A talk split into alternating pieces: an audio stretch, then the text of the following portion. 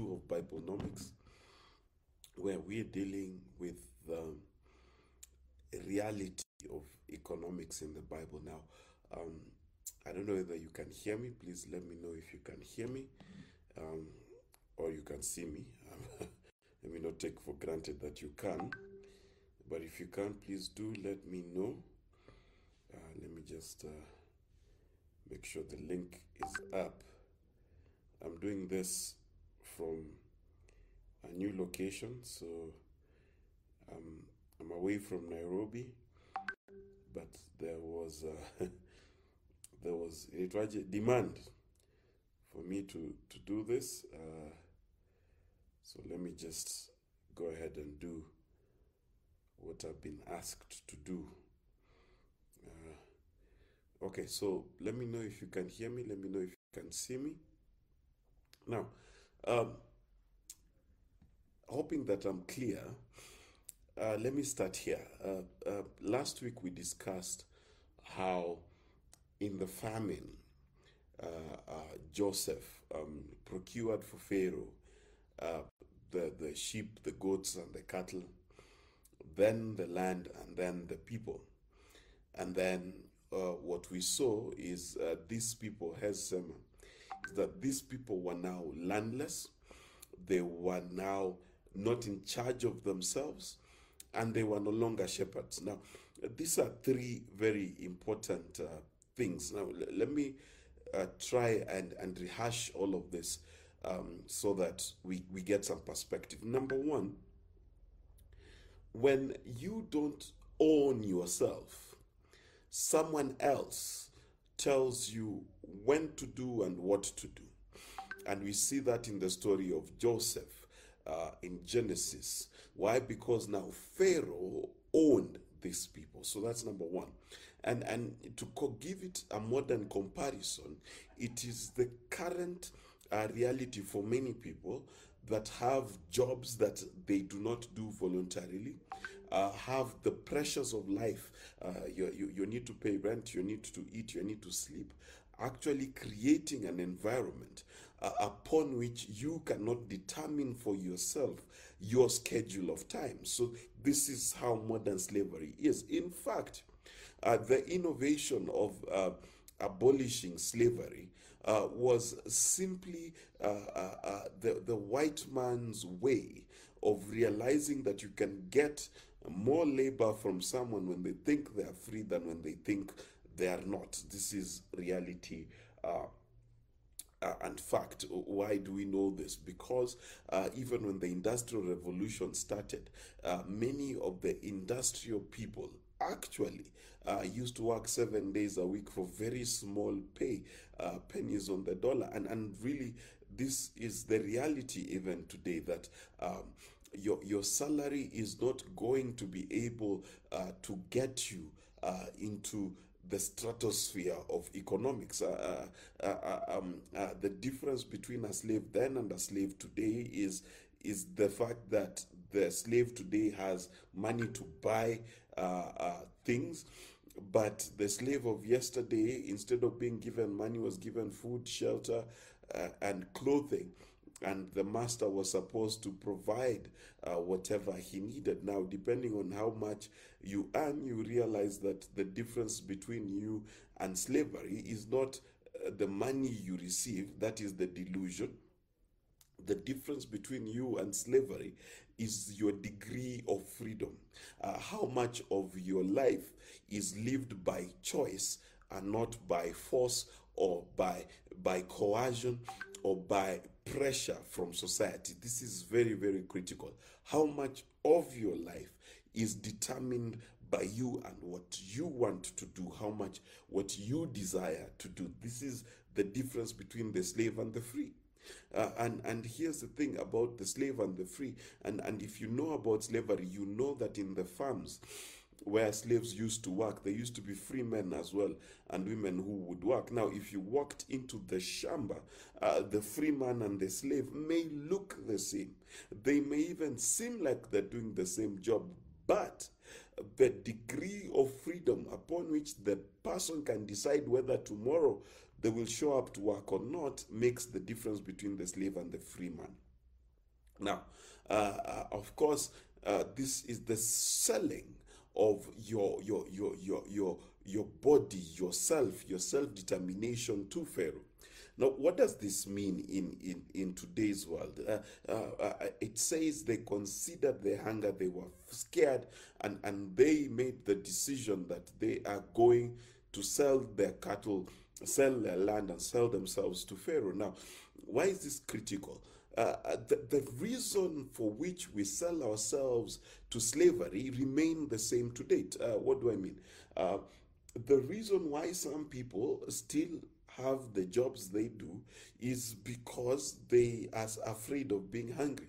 They're afraid of, of starvation. They're afraid of society. They're afraid of being called jobless. So these things uh, happen even today. The, the, the, the seven years of plenty, the seven years of lack were a sign. What was the sign? Let me explain to you. The seven years, which again, by the way, uh, because today I'm going to deal about the Sabbath, seven means Sabbath, okay? Uh, seven is the, the seven years, there's the seventh year of Sabbath. So there were seven years and seven years. Now, uh, what, what, what, what does this allude to? It means there are two ways to live life. That when God provides and there is plenty, people keep their animals, people keep their land, and people are free to do with themselves the way they want, they want, the way they desire. But when there is pressure and calamity, people lose who they are, they sell off who they are, and they decide to work for the person who, like Pharaoh, has the resources of the season upon which there was plenty. Uh, listen to me. They choose to work for the people who, like Pharaoh, had resources stored up and kept when there was plenty. Uh, the person who's able to create a system that is able to store up wealth, that person will end up being served by those who did not and those who do not have. Now, what is critical to understand is that all of these things have symbolisms and meanings. Uh, from the loss of their shepherding role, the loss of their land, and the loss of their own freedom, it is the same thing that happens today. I'll, I'll tell you this. Uh, uh, when the colonialist came, um, he took away our sheep and goats. In case you didn't know, uh, that's the, what they did. And and what when they take that away, your source of protein, your source of wealth, your source of uh, taking care of something is taken away, uh, and now you're left with land. And when you work the land, the land is different. When you when you have sheep and goats and cattle, you can milk them. If you're Maasai, you can blood them. And and uh, animals generally uh, produce uh, consistently eggs, you know, and milk and things like that. even if it's a cup from your cow, you had a cup of milk every day to push you along. But when this is taken away and and replaced with what? Replaced with with with uh, agrarian agriculture, what soon happens is that there are gaps of lack. If you plant uh, maize uh, six months, five months, uh, you don't have produce. You have to wait for five months. What are you doing between there? the colonialist wanted you to depend on him, and and even further, they took our land from us, put us into reserves, uh, which which is why we we still call our rural areas reserve. Uh, tell me if my network is okay. I'm seeing, I'm being told to check my network connection. Perhaps I should use Safaricom. One second. Are we okay?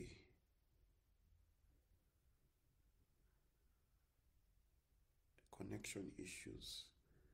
Are we good? Please comment down there if we are.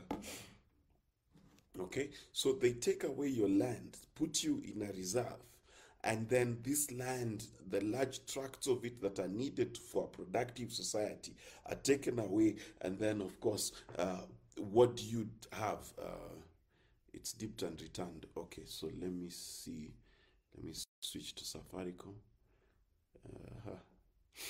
You uh, to, to, to actually build and make something out of what you're doing. It is too tiny. And therefore, if it is tiny, uh, you are forced, uh, uh, like most people are, to do what? It's very simple.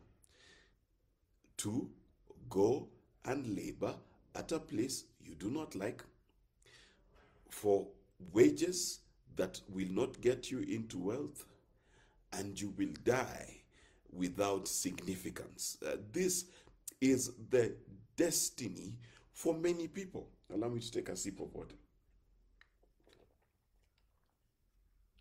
Many, many people, thousands upon thousands, millions upon millions, in fact, billions of people, will end up living their lives without significance, without consequence, and having worked simply at most to educate their children and to feed them, not to leave them an inheritance. Now, our great grandfathers, they left their children's children inheritance. There was prosperity, there was increase. Now, we need to understand that we are in Egypt. We are in Egypt, financially speaking. We are in Egypt, economically speaking. We are in Egypt as far as the human labor, especially in our country, is concerned. We are in Egypt. I read for you and I told you that if you read it carefully, the freedom of the slavery of the Jew uh, from Egypt was an economic journey as well as a spiritual journey. God did not separate those two things, it was economic. And therefore, God addresses the issues of the economy of the Jews.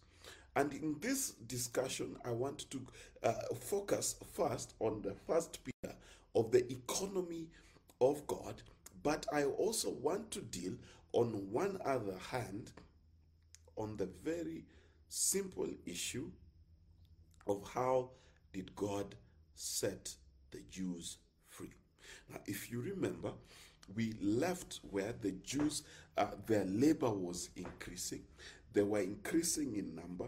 They were not increasing in wealth. The, the thumb of, of, of, of the ruling Pharaoh was on them. On top of that, their children were supposed to be killed and drowned and all manner of things. And the male of their of, of, of among them, the males were being destroyed. Now, when I talk about males, I, I talk about people, uh, I don't talk about male and female in the sense of gender, but I'm talking about the people with strength, the people with, with the ability to move forward, the ability to change society, are Moses people. The people who can lead their people out of Egypt, they keep being killed just the same way as any man or woman who rebelled in the American slavery. Anytime they rebelled, they were castrated, they were killed so that they could not reproduce the gene that rebels against slavery. This is critical for us to remember because it happens even today that the people among us who are rising up, who are standing up, are killed. Whether it is politicians with vision as Thomas Sankara or Lumumba, it does not matter. It comes down even to society. When you want to step out, there is the spirit of Pharaoh that wants to kill that child that is desirous to set his people free. This spirit operates even to date. It operates even to date. Now, how do you break free? What was God's freedom? Right now, I want to read a few scriptures to you that will begin to open your mind. Now, uh, please bear in mind the shepherding, the land, the freedom of the people. All right. Now, what God does first, and, and this you will remember, is God sets the Jews free.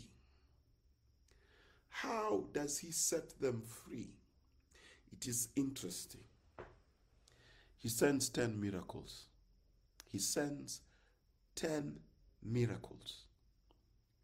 I want you to understand that the distance between you and freedom is miraculous. Oh my goodness. It is not a plan you can put in place. It requires the hand of God. This is the message. The message is this that the freedom from the subjection, subjectivity, and slavery you have been entreated to as a child of this world, that freedom is not going to be given to you. The world, the system of Egypt requires you to be a slave for it to function. Remember, even Babylon the Great that falls in Revelation, what does it say? It says that Babylon traded in the souls of men. Traded in the souls of men. What does that mean? That part of the commerce of this world is the exploitation of human beings. Exploitation of human beings. That people will work and be uh, unable to achieve freedom because whatever they earn is keeping them under the yoke of slavery. Now, God, in dealing with the question of the freedom of the human being, He requires a miracle. What is what are those miracles? They're the ten miracles of Moses. Starting from the snakes to the death of the firstborns. Now, what does that tell you? I will not go into the miracles, but I will give you the Moses principle. What is the Moses principle? He was sent by God to go tell Pharaoh to let his people go. Question Why didn't Moses just go get the people and walk out? Why did he need to deal with Pharaoh?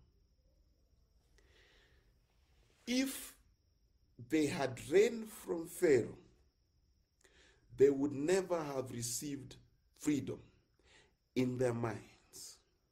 They would never have seen a God who's greater than Pharaoh. They would never have seen a God who can inflict pain and personal damage to Pharaoh. They would never have seen a God who is greater in his doings and his dealings than Pharaoh. Why? Because Pharaoh in Egypt was described as a God. So, what happens is this that for as long as the God of your life is money, the God over your life is poverty, the God over your life is fear, until God demonstrates to you that He can operate beyond money. He can operate beyond your landlord. He can operate beyond what are the things that scare you into submission. Then, even if you run away, all the devil has to do is pull a little bit of your money and you run back into slavery. All he has to do is touch a bit of the pain of not being able to pay rent and you run back to safety. God needs to deliver you from the weapons which Pharaoh uses to keep you in slavery. How are you kept in slavery today? The fear of poverty, the fear of land, uh, houselessness, homelessness, the fear of hunger, the fear of what will people say about you. These are the reasons for which you do not wake up and do what God has called you to do because there is fear. Now, what God needs to do, and He's doing it right now, is sending a Moses to you. And if you hear the voice of Moses, he is telling the Pharaoh in your life the various instances of fear in your life that guess what? God is here to deliver you from financial oppression. and he will do the works that are necessary to get you into financial freedom. What are those works? He will deal with Pharaoh. He will demonstrate a greater power than Pharaoh. What does that mean? He God has to demonstrate for you that he is able to provide for you, shelter you from the damage Pharaoh threatens to inflict upon you, including parting the Red Sea so you can walk over on dry land and be able to achieve freedom. Please remember that the freedom I'm talking about here is the freedom to be you, the freedom to determine for yourself what you shall be, what you shall do, and what you shall become, and how you shall walk. This freedom is a mental one. This freedom is a fight for your psyche. Unless you're willing to set yourself free from what you're afraid of, you will never attempt the things that God wants you to do. You will never. You will never. You will never. Listen, the, the, the, there was no passport control, there was no border control. And guess what? The Jews remained in slavery.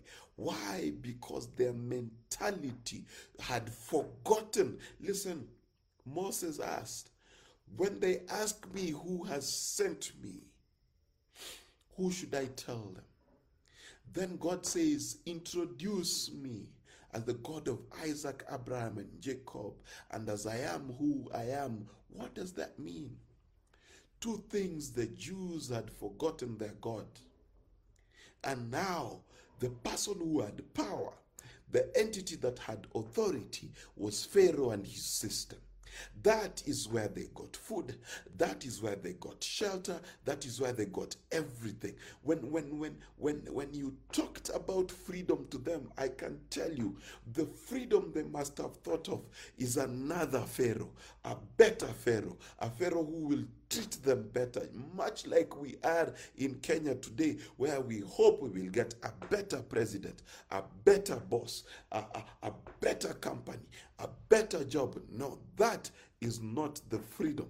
The freedom is when your mind to come to the realization and acceptance that it is not money that determines your destiny. It is not the comfort of a cushy home that con, uh, determines your destiny. It is not food that determines your destiny, but it is God who determines your destiny. And the belief that if indeed I am a planting of God, He will provide for me. And that is why Jesus said in the book of John that the work that you should be doing is to trust, to rely on, to depend on Christ. Listen carefully. Every businessman worth his salt understands one thing more than people who are employed they understand risk.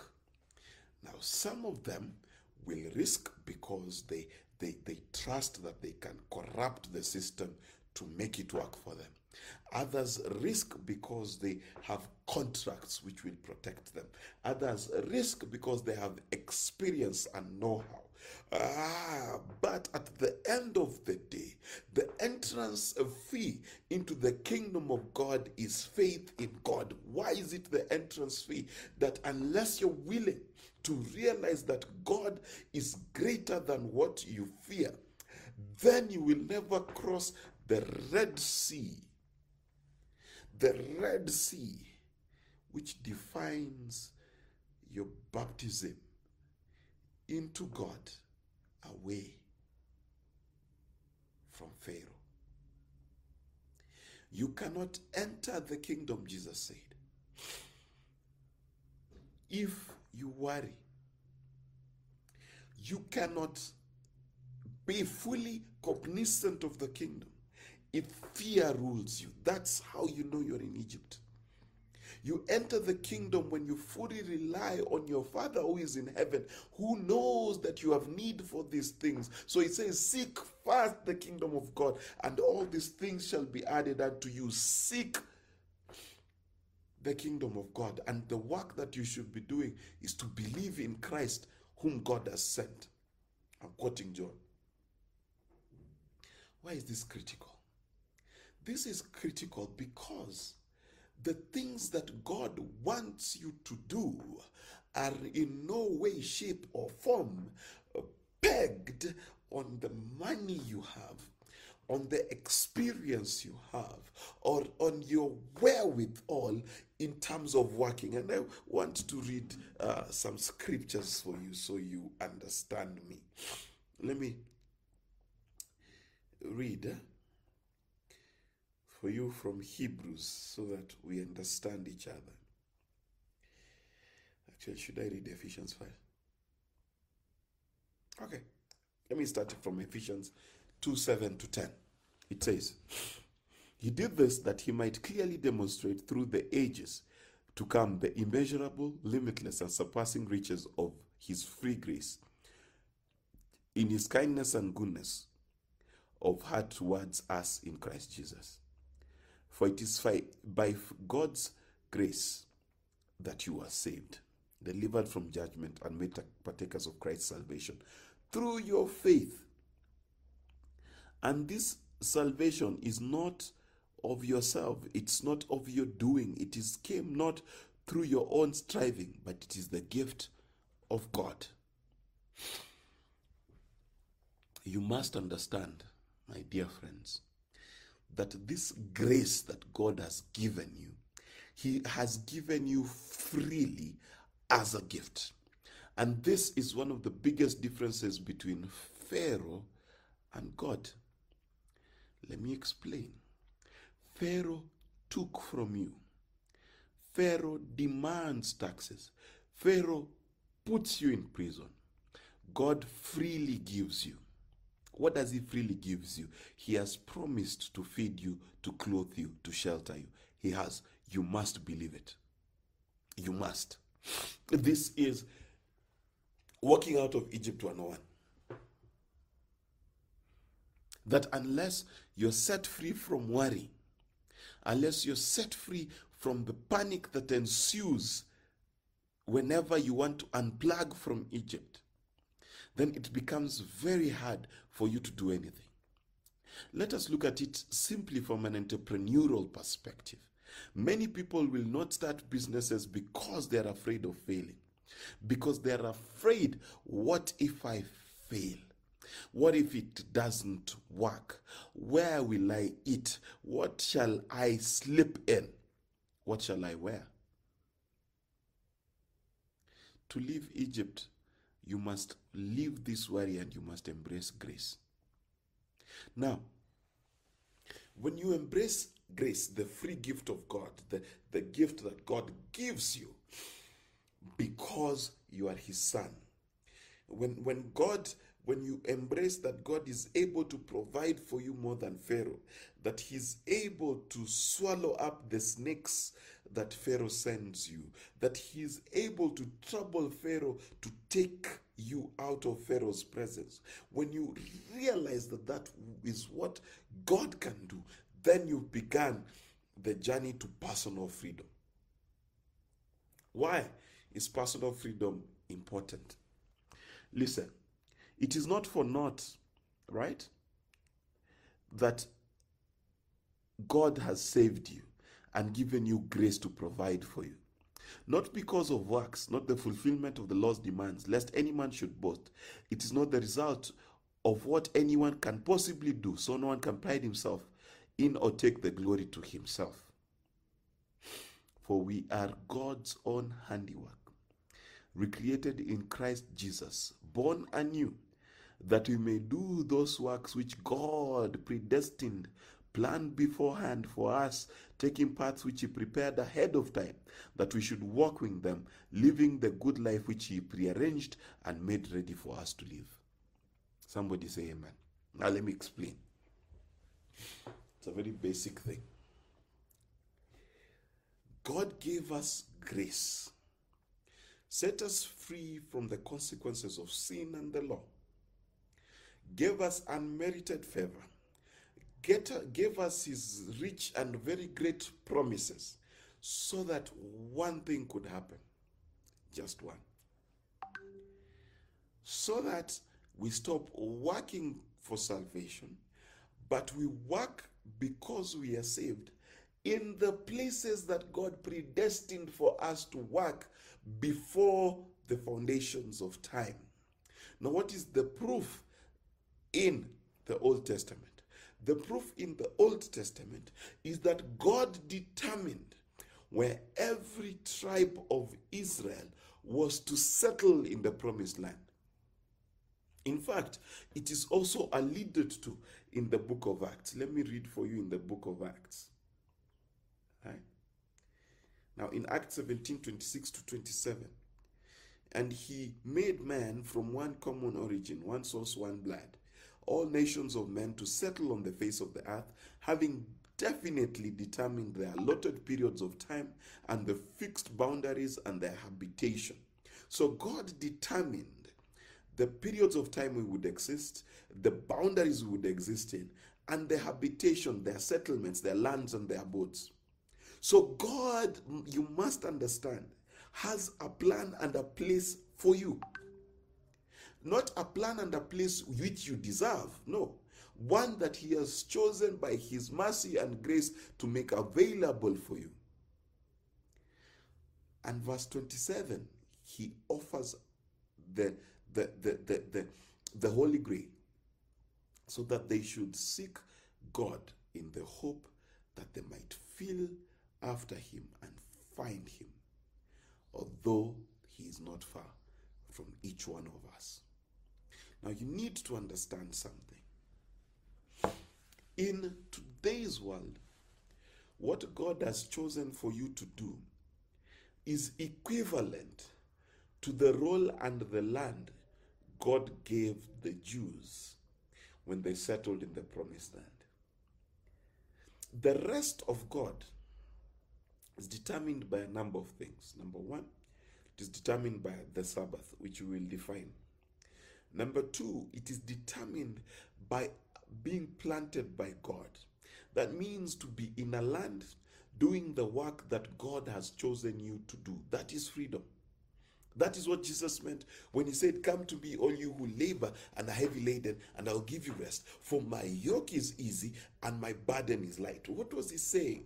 That freedom is trading your, your, your yoke of Egypt for the yoke of Christ, your burdens in Egypt for the burden of Christ.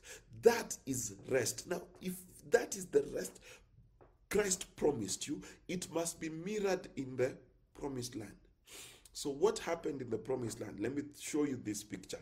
In Egypt, they lost their sheep, they lost their cattle, they lost uh, their, their land, and they lost themselves. I have told you, in the New Testament, in, in, the, in, the, in the promised land, first, before they left Egypt, God gave them back themselves, number one. So you must win back yourself. This is principle number one. You must be free. What is that freedom? To set yourself from the threat of hunger by which Pharaoh has subdued you. You're afraid to venture out. You're afraid to be who you're supposed to be. You're afraid to do, that business. You're afraid to do that career because Pharaoh, the spirit that kept them in captivity, is a spirit of fear, of hunger. Okay? So, now when God gives you back your freedom, there's something else that God did when they began to conquer the promised land. Number one, He gave them land.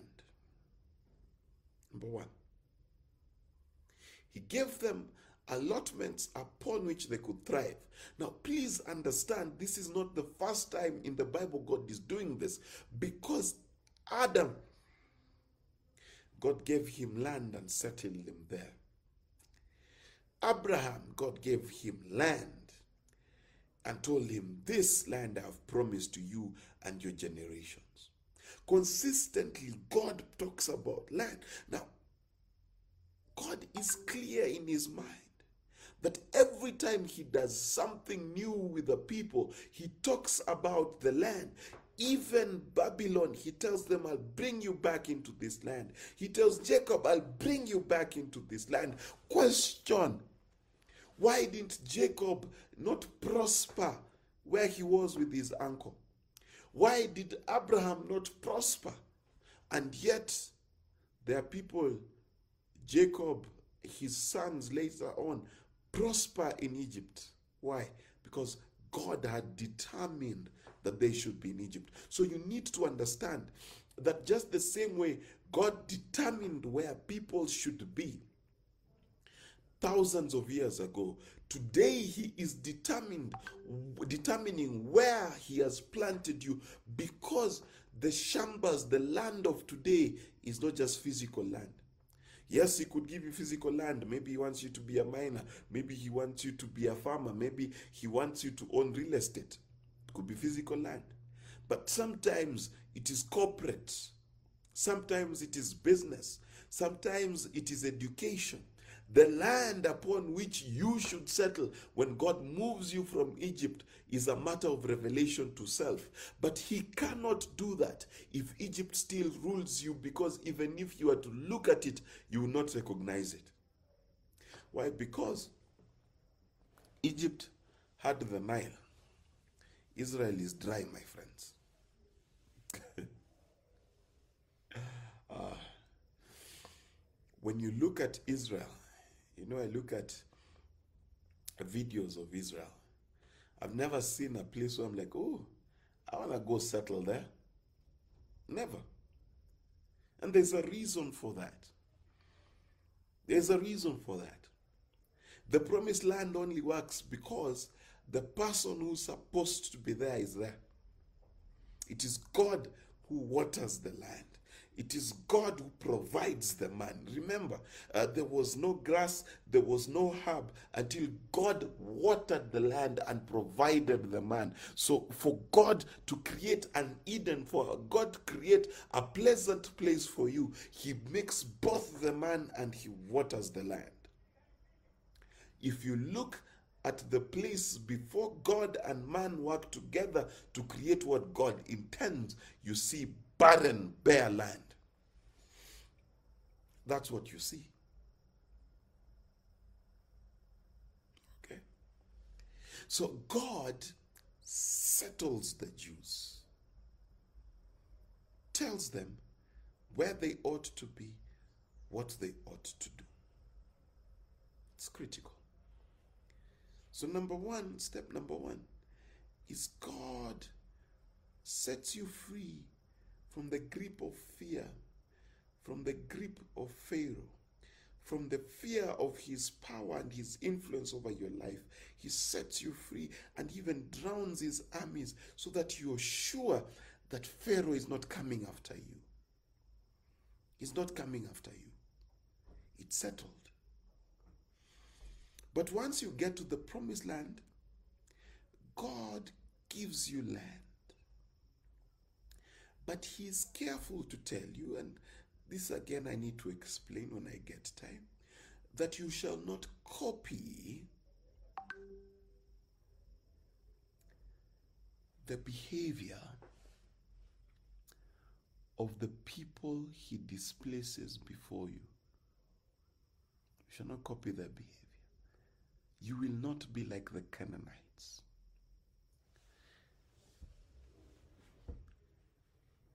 The tribes of Canaan had interesting behaviors. And I've done a class on this, I'll probably do a repeat.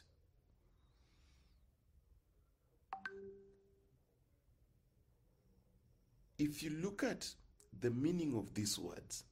Some of them were called mud dwellers, among other things.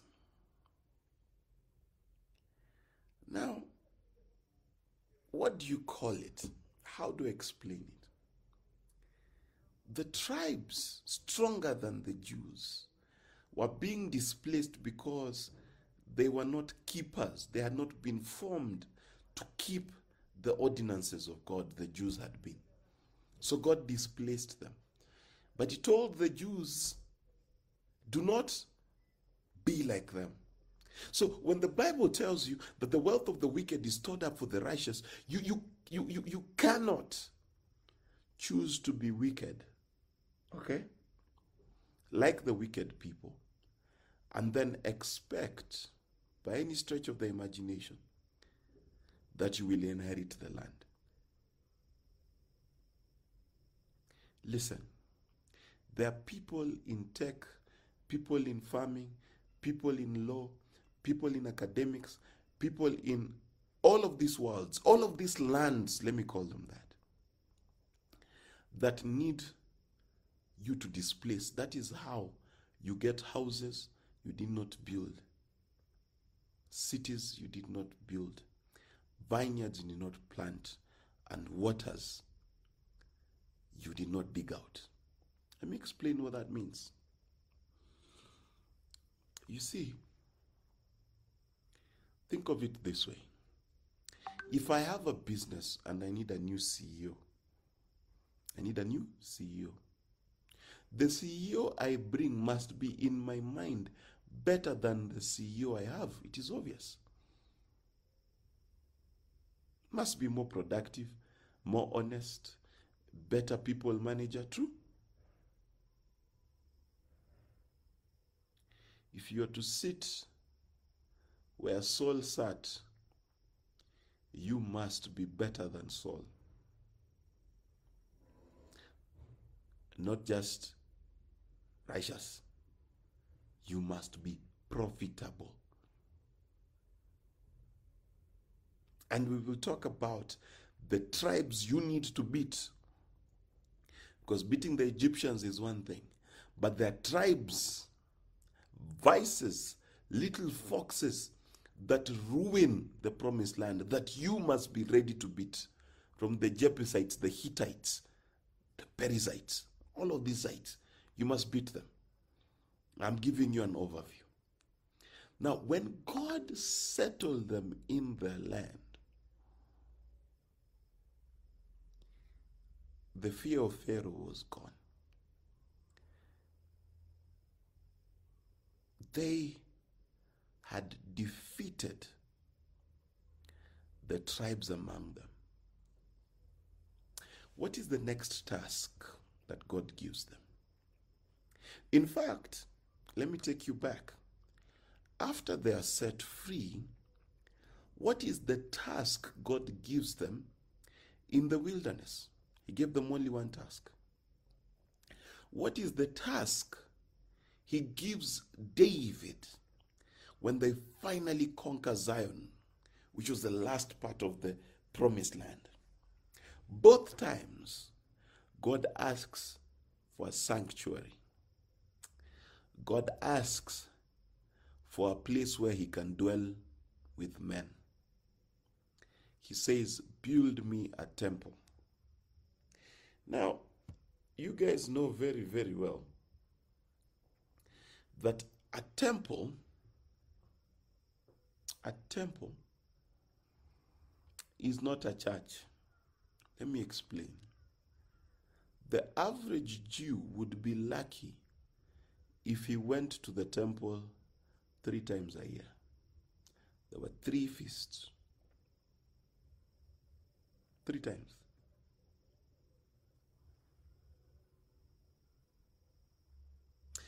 This really bugged me.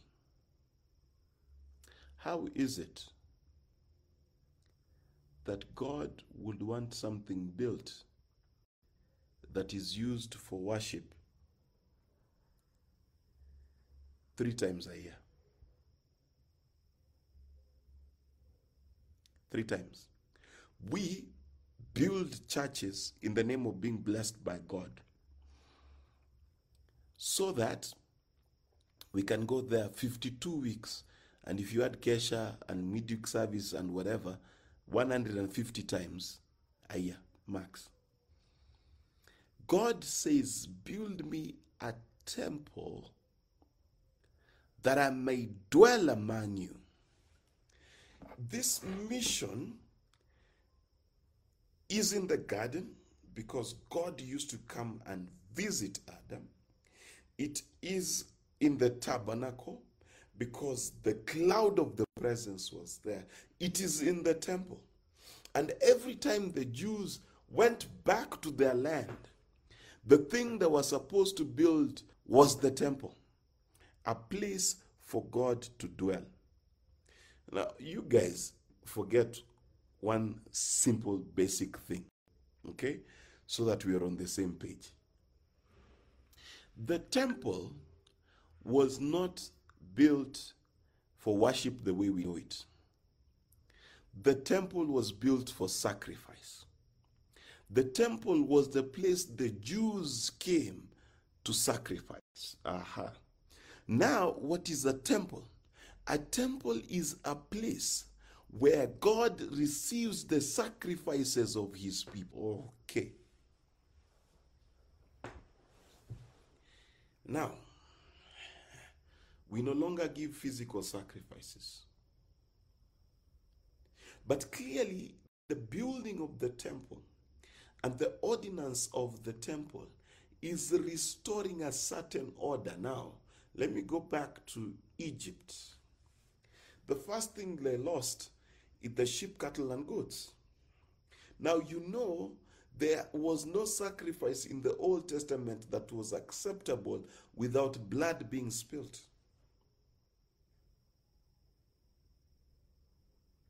They lost their ability to sacrifice to God. Egypt is too tight for you to sacrifice, which is why you need to leave it.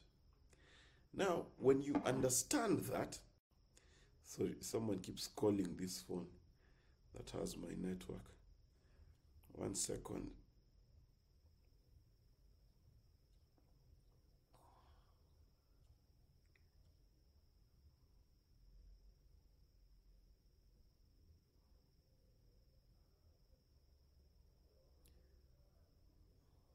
Hey, boss. Can persist. Uh,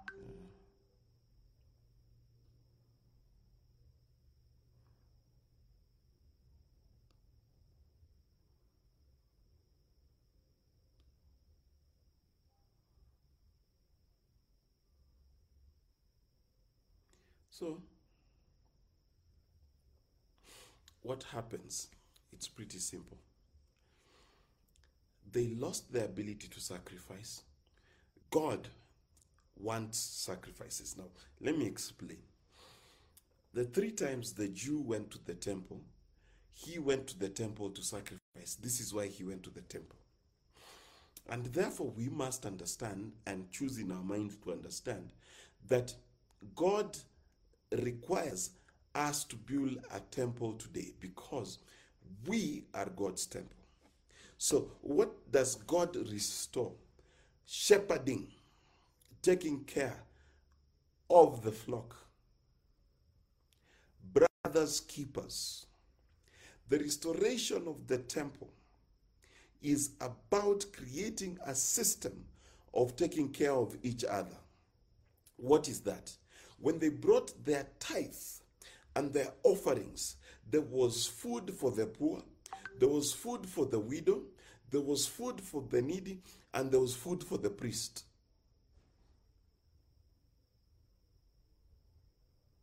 So when God asks for the building of his temple, he dwells where? In the praises and the sacrifices of his people. That is where God dwells. Your spiritual act of worship is to offer yourself as a living sacrifice. So the most important thing that you must build. Forget about these people who say, Tunajenga madhabahu. Let me tell you how to build a temple which contains the altar. You must be willing to sacrifice self for your brother to live. Greater love knows no man than this, than one to lay down his life for a friend. So a temple must be built. And we must look at the temple worship. What must be brought into the temple for the presence of God to live and be among you? What kind of sacrifice needs to be given for God to dwell among you? These are the principles. I'm giving you the journey of God's economic freedom. Talked about Egypt and leaving Egypt. I've about land, the place where God has planted you, the God place where God will uproot other people so he can plant you that place. Then I've talked about the temple and how its building is the only responsibility God gave the Jews and their kings thereafter to do. Build me a temple that I may dwell among. Now, if God dwells in us today, if we are going to build for Him a temple, doesn't it follow that we need to build fellow men? We need to build each other. This is how it works. Because there's another principle. If you are to inherit the promised land, there is no way in God's green earth you're going to inherit the promised land if your brother does not inherit the promised land. The principle of inheriting the land was that all the 12 tribes would not settle until all the 12 had land. So, for as long as one didn't, the rest were still at war. Now, where are we today? Are you building a temple for God? Are you a temple builder? Because God gives you increase so that of your increase there might be food in his house. So we need to discuss broadly temple worship and how we can restore and create a temple lifestyle among us. The temple was not a place to go sing songs, praise and worship. No. That was not the main reason. Though Asaph and the rest sang, don't get me wrong. The temple was a place of sacrifice. Worship is a place of sacrifice. If you want God to dwell among you, you must be a people of sacrifice. Sacrifice. Offer your body as a living sacrifice. And one of the pillars that he creates is temple worship.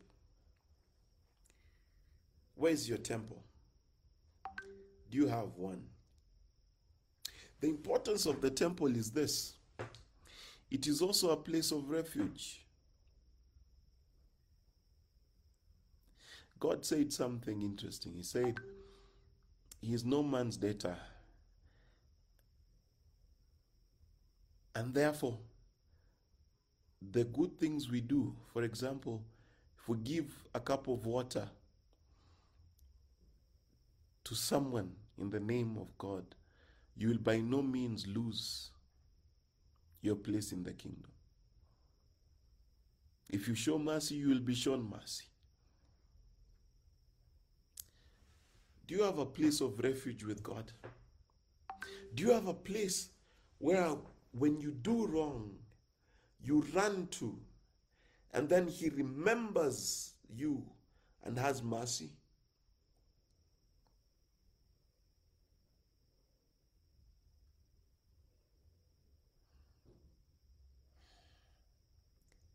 Cities of refuge, another concept I need to teach.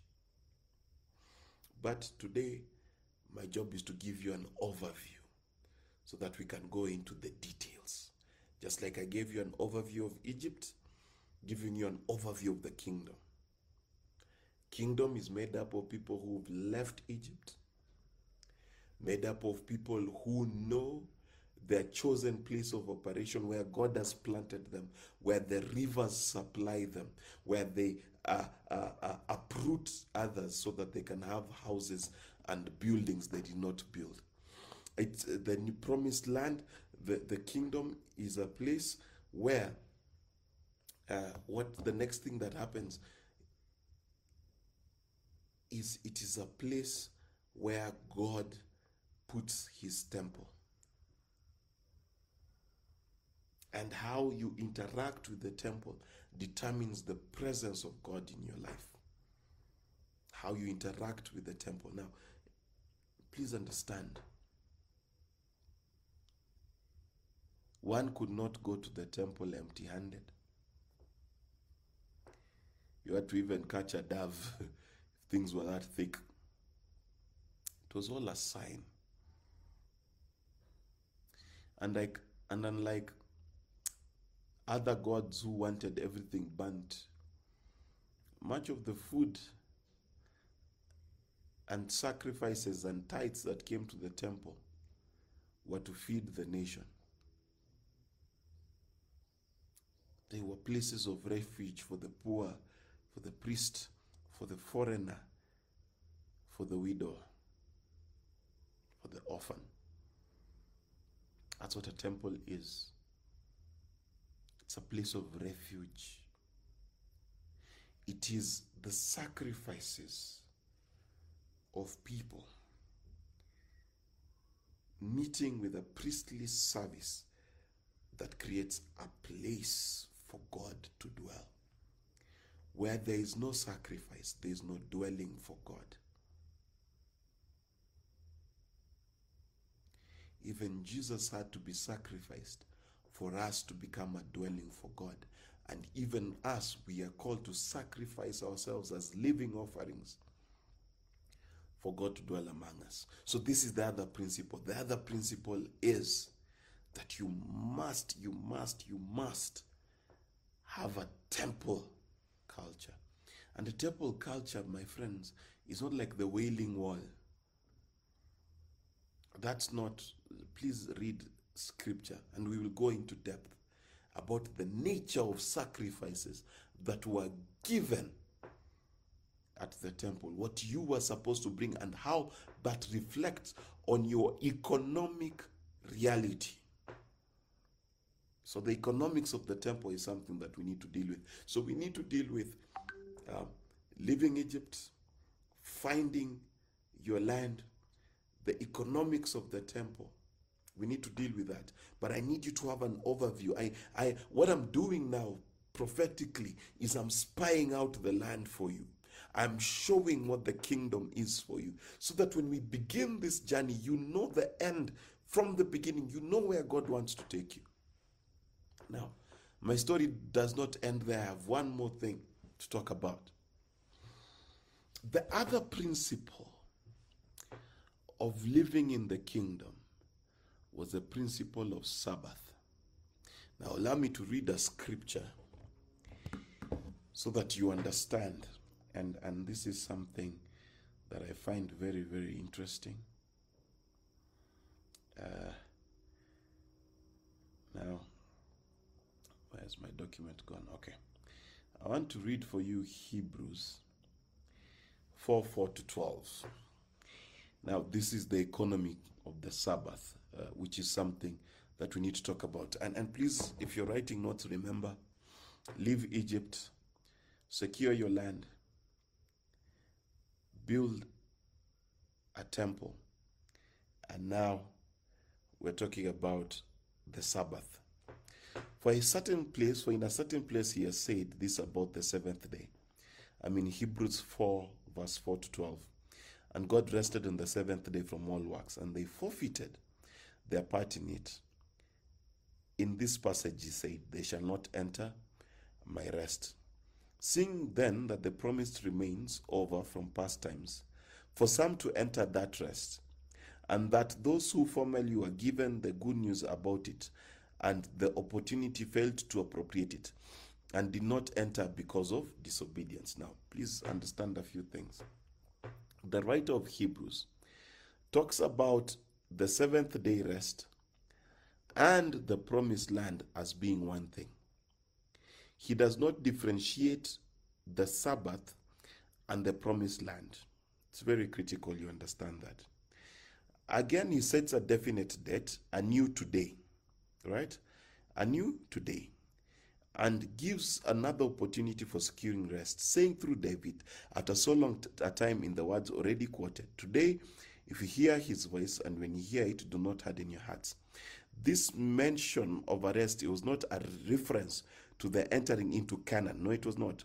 For if Joshua had given them rest, he, God, would not speak afterward about another day. So then they still awaiting a full and complete Sabbath rest reserved for the true people of God.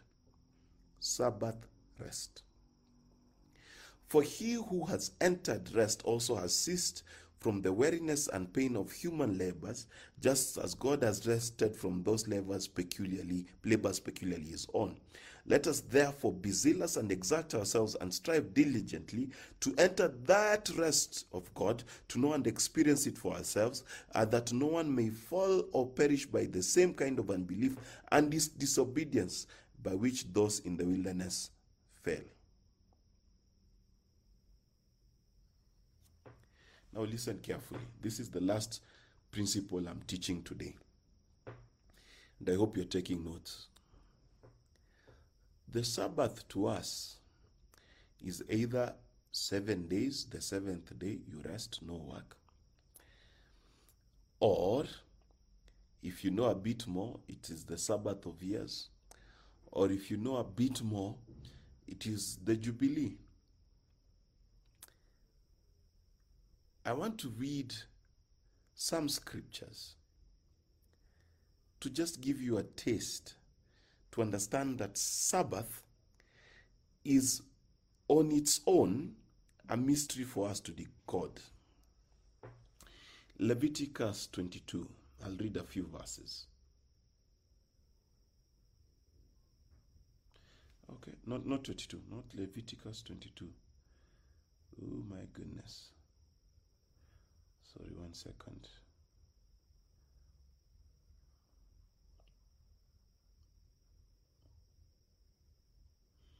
My scriptures have disappeared.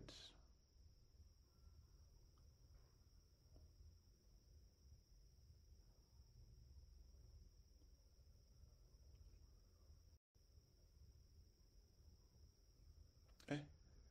Okay, one second, one second, one second.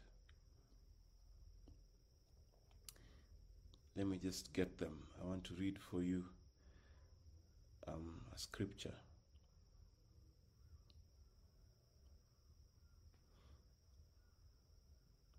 Ah, Leviticus 23.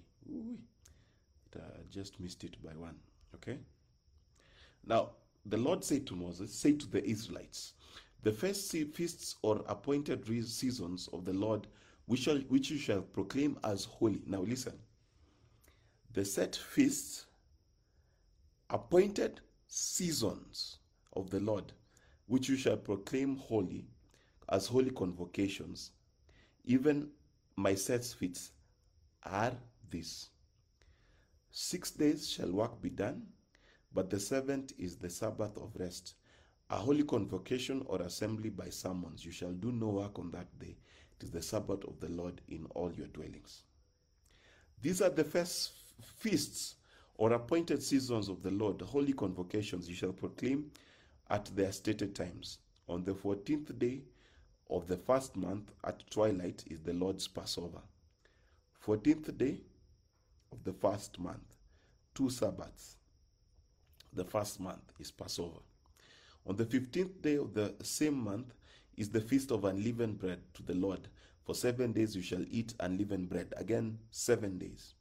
On the first day you shall have a holy calling together. You shall do not no servile laborers, uh, laborious work on that day, but shall offer an offering made of fire to the Lord for seven days. On the seventh day, as a holy convocation, you shall do no servile laborers work. See, sacrifice again.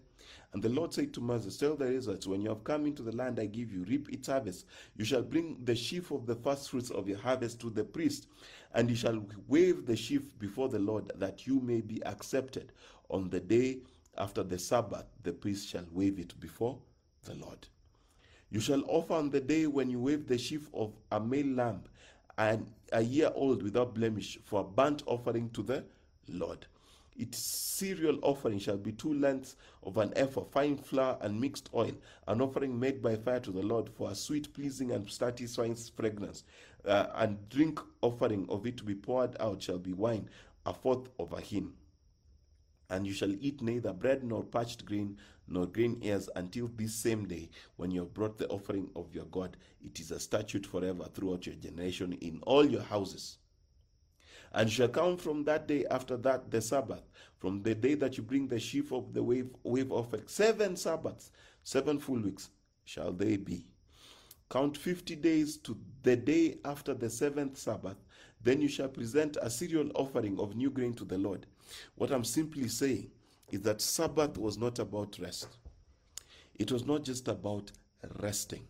There are mysteries as well in the Sabbath. And what does that mean? The Sabbath was a day to symbolize complete work. One.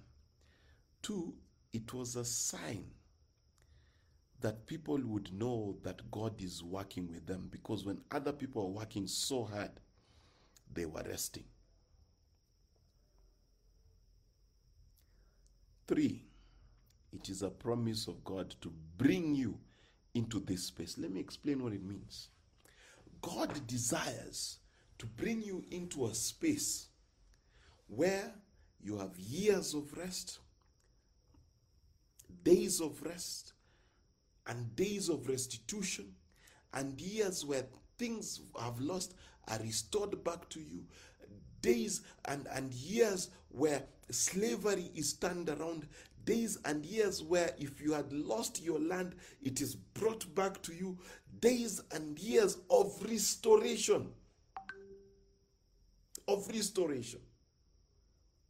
So, Sabbath was not just about rest, it's about restoration, it's about resting, it's about the revelation of God's providence to you. But it's also a time of sacrifice, it's a time of, of, of, of giving back.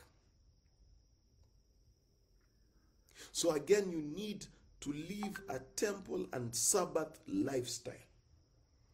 Do you have a Sabbath lifestyle? Do you know that God promises restoration throughout Scripture? Ah, it is easy to talk about who so and so fell, so and so fell, so and so fell. Ah, that person has a Sabbath coming. You have a Sabbath coming. But do you live a Sabbath lifestyle? Or have you exempted yourself from the seasons of God? Notice something interesting what God says. He says the first day of the month, uh, first month of the year, and then he says on the 14th day you will proclaim the seasons of God. There are seasons of God. Are you sensitive to them? This is the Sabbath life. Because the seasons of God are not about day and night. Jesus said that we must work while it is still day. Night is coming when no one can work. And he said, For as long as I'm in the world, I am the light of the world. So there are seasons of God. It is no longer a seven day Sabbath, it is a Christ Sabbath. Because when Christ came, he proclaimed himself the Lord of the Sabbath, the Lord of rest. Now, if the Sabbath of years, Sabbath of days led to the restoration of people, we must understand that even if you're under punishment, you are suffering because of mistakes you made, I guarantee you there is a Sabbath for your restoration.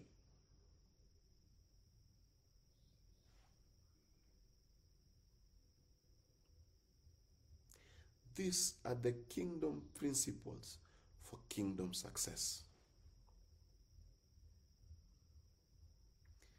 Kingdom principles kingdom success.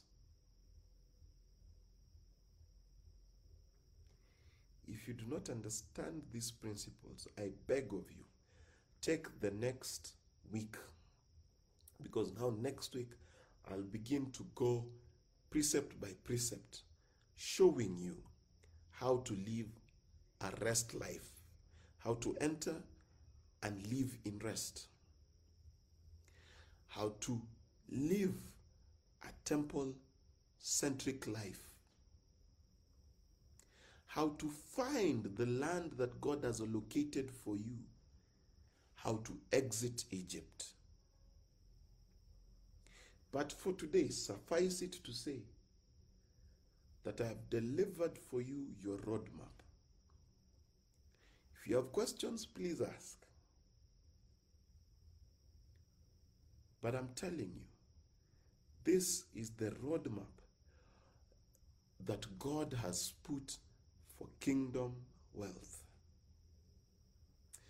And I will go a bit further. I will draw parallels for you within the system of the world because the world loves to copy the kingdom. So that you can see real world examples about what I'm talking about.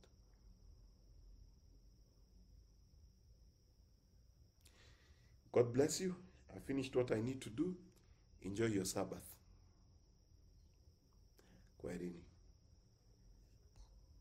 See you. Oh, see you guys next week.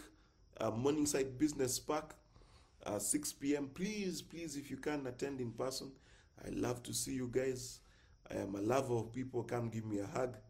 Come give the rest of the crew a hug. Thanks for hanging out with me in this lonely, lonely